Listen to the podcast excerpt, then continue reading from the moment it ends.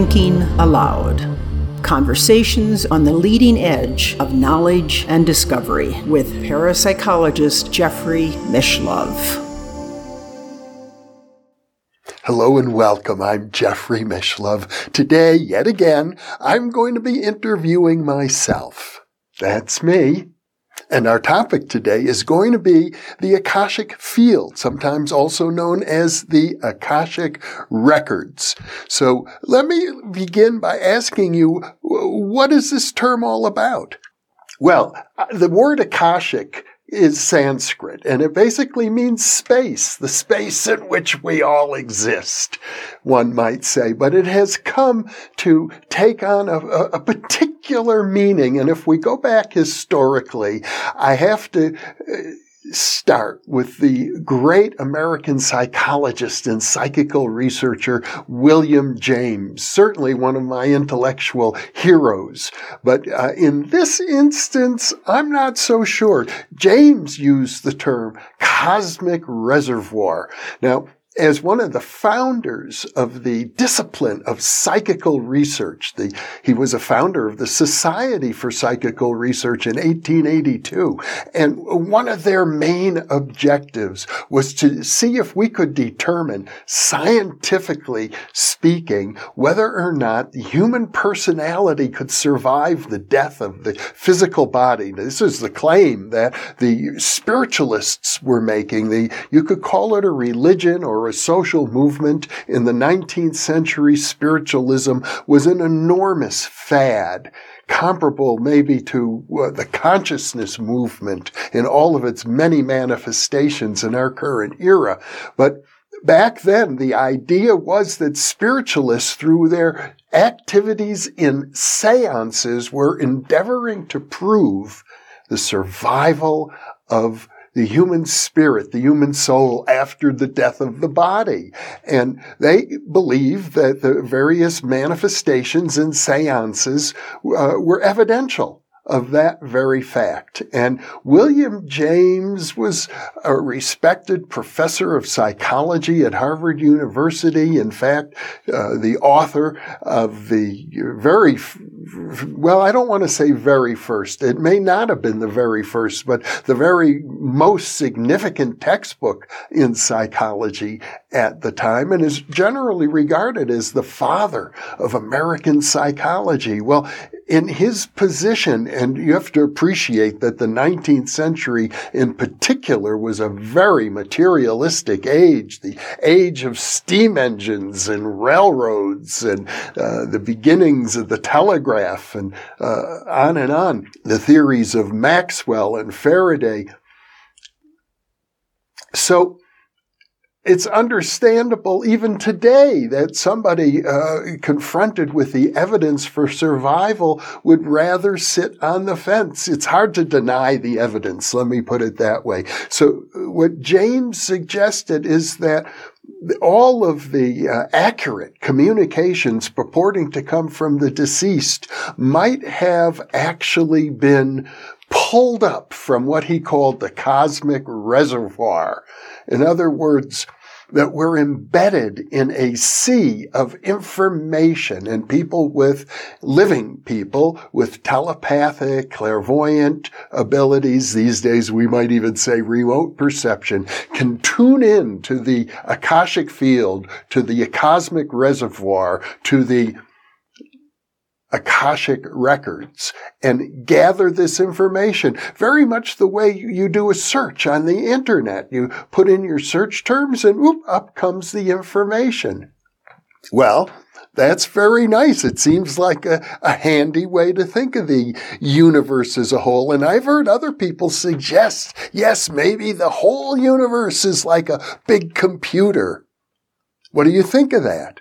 Well, you could say that it reduces the idea of the human being to a machine. And that's a very common metaphor. It certainly goes back to the 19th century, the idea that uh, we, organisms are, might be thought of as just very complex machines, and we exist in part of a, a larger complex machinery. That, that would be the idea. But I have to say, the notion of survival of the human soul, if we take the data on reincarnation seriously, if we take some of the best cases of mediumship seriously, if we look at uh, some of the best evidence from the work of uh, Callum Cooper and my cousin, the late Scott Rogo, uh, phone calls from the dead. If we take that seriously, we have to say that it's not just information that is surviving. It is a living, I can't say breathing because if you don't have lungs, you needn't breathe, but a conscious entity, agents in the afterlife that are endeavoring to accomplish something, among other things, to prove that they're still there, to prove that they have survived. So they have intention. And information is not the same as intention.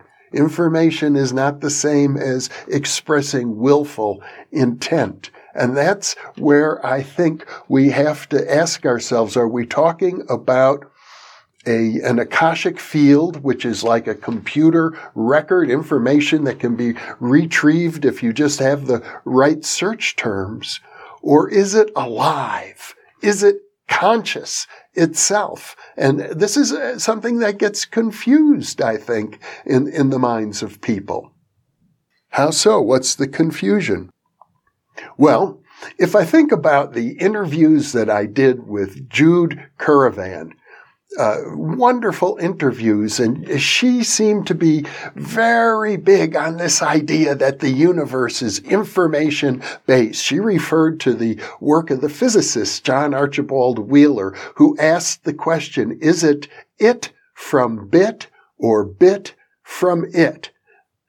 And, and what that uh, conundrum means is that was it information that created the physical universe, or was it the physical universe that then generated information? And uh, Wheeler, I think, has come to the conclusion that it starts with information. And Jude was very uh, excited about that idea. Yes, information is what the universe evolves out of. However, I think and I could be wrong. I'm just talking from memory here. I think really she was suggesting that information is itself conscious. I'm pretty sure that was her thinking. She referred to Indra's web, meaning uh, a kind of divine web of information. And I like that metaphor, but in a pure physical sense, in terms of Shannon Weaver information theory, for example, information is not conscious. Bits of information are not conscious in a computer. They can be manipulated like the letters of an alphabet. And we don't think of the letters of the alphabet as being conscious either. That raises the question then, what is conscious after all?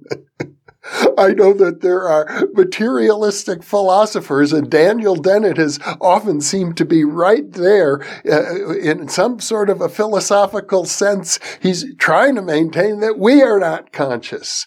Now, I don't know about you, but I'm conscious. I don't know about you, but I'm conscious. Well, wait a second. We're the same person.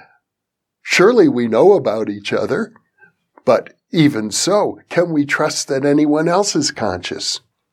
Okay, let's not go down that rabbit hole because that leads us to what uh, is known in philosophy as solipsism. The idea that uh, for all we know, there's only one conscious person in the world and it's me. I have no way of being sure that anyone else is conscious. But there's a whole other way to look at it because after all, where does my consciousness derive? From? That's the big question. And that's why I've done so many interviews with my friend Bernardo Kastrup. I think if anybody is articulating a clear, concise, simple answer to that question, it is Bernardo. That's why I'm so happy to have now uh, quite a number of interviews with him. In fact, more uh, to be released soon.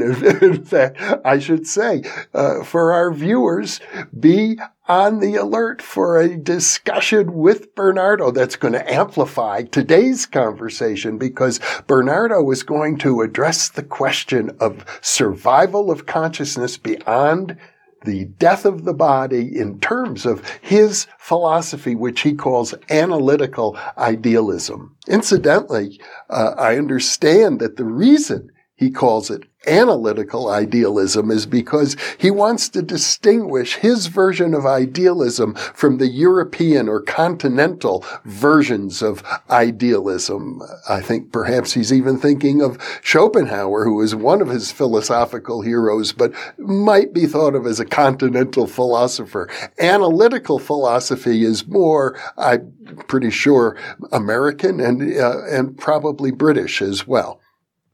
That's all true. But the point, the real major point we want to make here is, uh, and, and, I love the phrase that uh, Bernardo cites from Schopenhauer, that there is one eye in the whole universe that looks out through every knowing creature.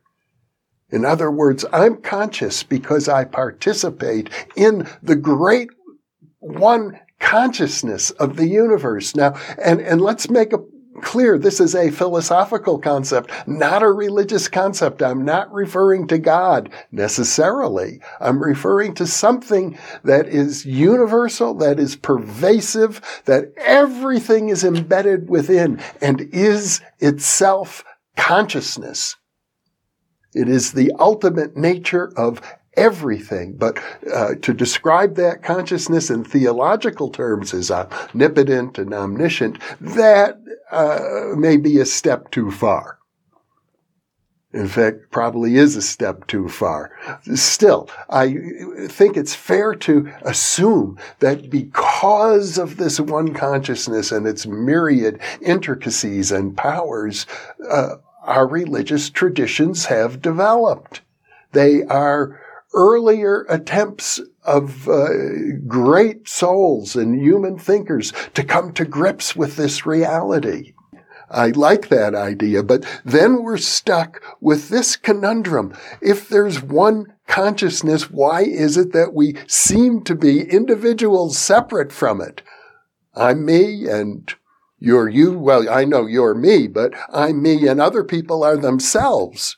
Now, Bernardo has a way of addressing this problem. He uses the idea of dissociation, which is a psychological term. It's a term often used uh, with reference to dissociative identity disorder. Now, associate, dissociative identity disorder used to be called multiple personality disorder, and it's well documented that a single person in a single body might have several unique, distinct personalities. And through a process of dissociation, they get disassociated from each other. And he suggests that's what we are. We are dissociated fragments of that one great consciousness. It's a wonderful metaphor. But the real question is, in terms of human survival beyond bodily death, can these dissociated fragments persist in the absence of a physical body?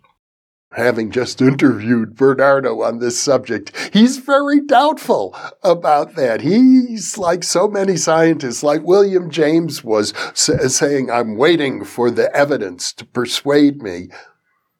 Yes, and the strange thing is that many of William James's colleagues, such as Richard Hodgson, such as James Hyslop, such as Sir Oliver Lodge and Frederick Myers, were all convinced by the evidence, while William James says, I'm, I'm still waiting. And, uh, you know, many of us are in that same position. And I think the reason is more about social pressure than about the logic of the evidence.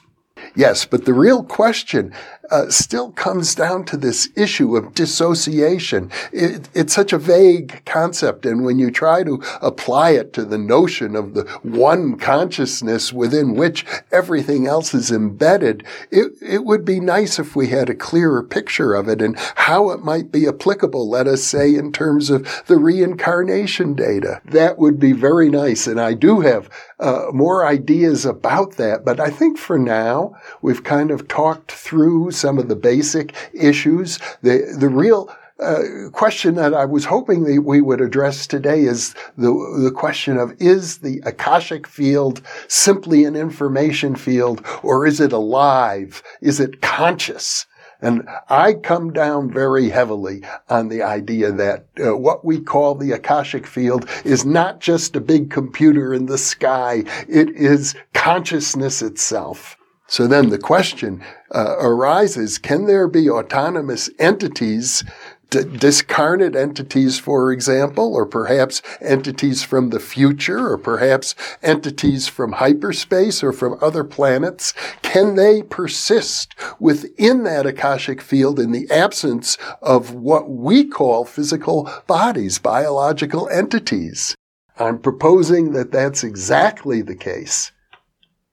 And uh, of course, we need to learn a lot more about it. I think we have many tools at our disposal to begin to learn more about it, but that will be the topic for a separate discussion. I have to agree with you since I know you so well. There are many tools available. As a matter of fact, many of those tools are, have already been discussed in depth in previous New Thinking Allowed interviews. So, uh, largely, when we come back to that discussion, we have a huge database of prior interviews to refer to. That's exactly right. So uh, let's close now. I want to thank you very much for interviewing me. And I want to thank you very much for being my guest today. And for those of you watching, thank you for being with me and with me.